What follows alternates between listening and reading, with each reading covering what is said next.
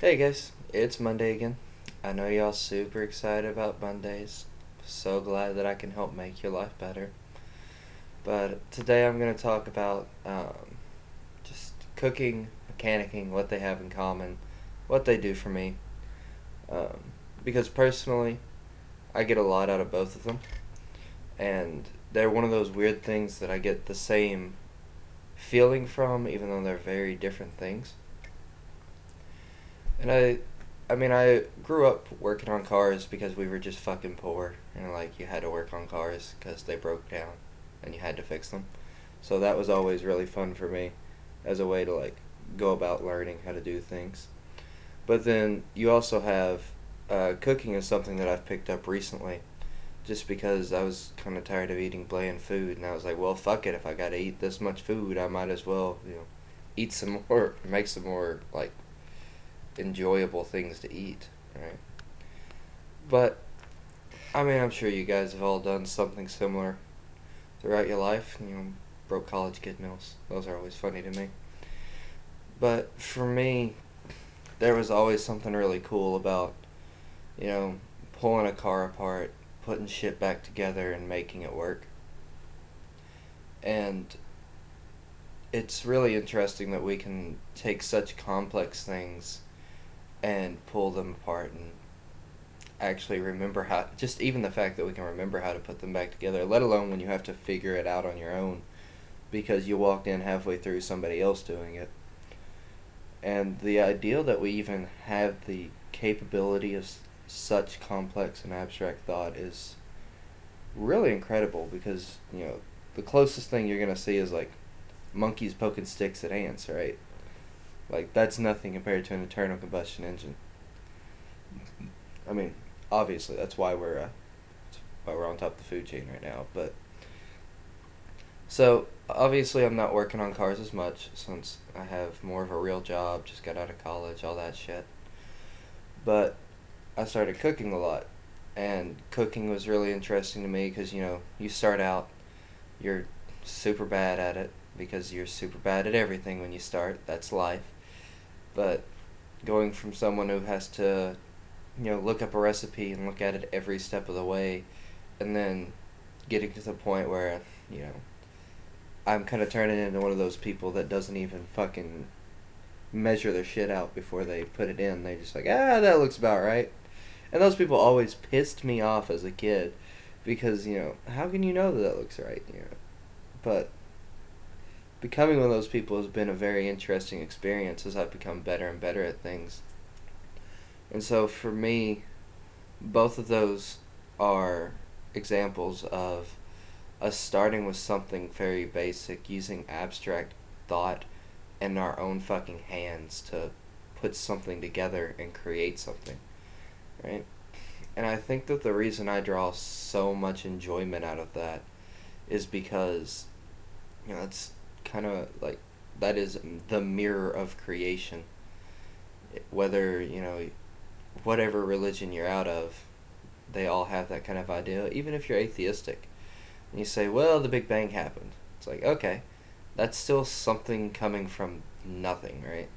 Or if you want to believe, if you want to take the evolution spot, like, you had very basic building parts and they worked their way together to become something complex. And I think that the fact that we can mirror that in the things we build is something that people find very underrated. Or at least I find that other people underrated, I guess is a better way to say it. But to me, the fact that we can do that represents that we are a little a little more special than we like to think we are, you know. Because humans are the only thing that we know that can do it right? And I guess that kind of leads into the Fermi paradox, where it's like, hey, if there are aliens, why can't we find them? So, you know, if there aren't aliens, well, fuck, we're the only ones, right? Like, that'd be pretty wild to think that you're one of the you know, top, like, 7 billion in the galaxy as far as intelligence. Wouldn't that be uh, really interesting? And can you imagine if you're above average? Right? you're in the top 1% of humanity, then you could say you're in the top 1% of the universe in intelligence. Like, that's a ridiculous fucking statement. But then on the flip side, you got the idea that, you know, they're just so much smarter than us that they're like, fuck you guys. You all breathe things that set you on fire, shoot each other, and, you know, drink things that are bad for you, aka alcohol. Case you didn't get that one. I can't wait to get a text about that. It's gonna be funny. But uh, to me, those things are really funny because it's like, well, if aliens are that advanced, then I see no reason why they would let us stay at this point. Because this is a very valuable planet if you're looking at resources, where it's at, that kind of stuff. But this is about a fucking million miles off topic from where we started. So going back to the idea that like you know, we can create things and that can not only give us joy but also meaning. Because uh, writing is starting to do the same thing for me a lot. so I have one book that's getting revised. I finally worked out past the outline, started writing the first chapter on the other one. I'm really excited about that. But also cooking a lot, um, starting to try and build more robots because robots are fun. So just working on my coding skills and growing in those things. But I think that the fact that we can grow as people is something that's super interesting because we can take the basic building blocks that we are at and just force ourselves to become something better. And the ideal that we can be better is something that people take for granted because the fact that you're not stuck where you're at now, that you have a fucking lifetime to get better, is something that is magical in my opinion. The ideal that you know you can actually go in and by force of sheer will make yourself into what you want to be or things that you don't even think you can be is something that is just entirely underrated. So I think that that's the reason that you see a lot of people with depression and that sort of stuff now is we've started telling people that they're all perfect and everything's okay, but you're a lot better off facing reality, realizing that you like starting with things that mirror what you want people to achieve. So like, you know, if you have a kid and you want them to learn to spell, you teach them the ABCs first, right? And I think that we've started trying to jump people past those fundamental building blocks, and because of that, they can't find the meaning in creating things because they're just, you know, putting together pieces that they don't understand. But I think that's also why you see such high happiness rates out of like mothers, right? So like stay at home moms are some of the happiest people in the world according to most studies. And I think that's partly because, you know, partly it's because of biology. Like, you know, say what you want. Women in general like to, uh, or at least on average, I guess is a better way to say it. On average, are more caring for children. If you're gonna fight me on that one, then just you haven't read stuff. So, but the fact that they get to you know see them start at that very blank slate, right? That's one of my favorite things about children it's always something my dad said was his favorite was the fact that a child is a blank slate with unlimited potential right? And we get to mold them and help them grow to reach their potential. But i think that the mistake that a lot of people make is believing that the best way to do that is just to tell them how to get there instead of giving them the tools right? So teaching a child that you know patience is a virtue. You just say it. You don't actually show them. Or, you know, when you've got a kid's done something bad and they can't understand why they did something bad, just yelling at them about it instead of sitting down and explaining it to them or trying to get them to actually come up with it. But those were always things that, you know, my parents did. Yeah, they, you know, yelled at me when I did something super stupid or you know, I got spanked for doing things I wasn't supposed to, but I also had to figure out why what I did was wrong. And then I had to figure out should I get punished for it or not? right? And the first couple times you'd be like, no, I didn't do anything wrong. But I think it helped me grow a lot as a person to have to make that decision that, like, yeah, I, I did fuck up. Like, being able to realize that is very important.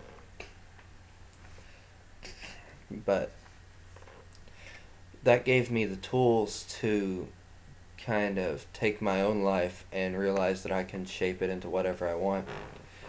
And I did a really good job of that for a while, and then, you know, life kind of fucking schwacked me upside the head. And it derailed me for a couple years, honestly, but that's what I that's why I've got such a great love for cooking right now is it kind of reminded me of working on cars when I was younger and those lessons that I learned that I had kind of forgotten about being able to take my life and build it the way that you know I can take apart like your brakes and put them back together just for an example. And the fact that you know I can take those lessons and start right now and reapply them even though I fucked it up for so long is a amazing part of life you know. This I think that I think that those stupid old sayings that everybody hates have a lot more merit than we like to give them. So, you know, like, you know, yesterday is history, tomorrow's a mystery. That's why they call it the present. Yeah, all that shit. I think that realizing that, you know, maybe those are actually somewhat worth listening to was pretty helpful for me.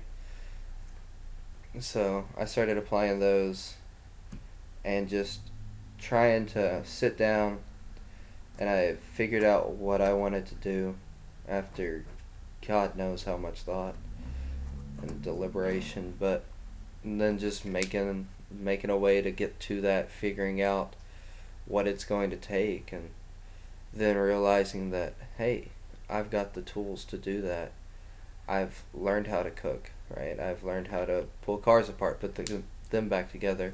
And if I can take things that you know other people can do and mimic them into the point that I can make them my own and create things such as, you know, functioning cars and fucking lasagnas or whatever that I can take my own life and create something that I actually want to be proud of and something that I actually want to do.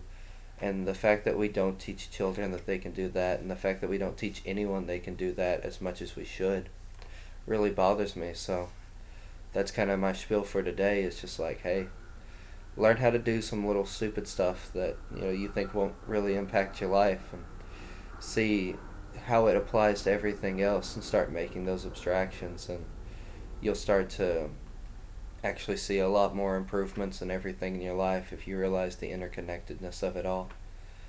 But that's it. I'll catch y'all next week. Thanks for listening.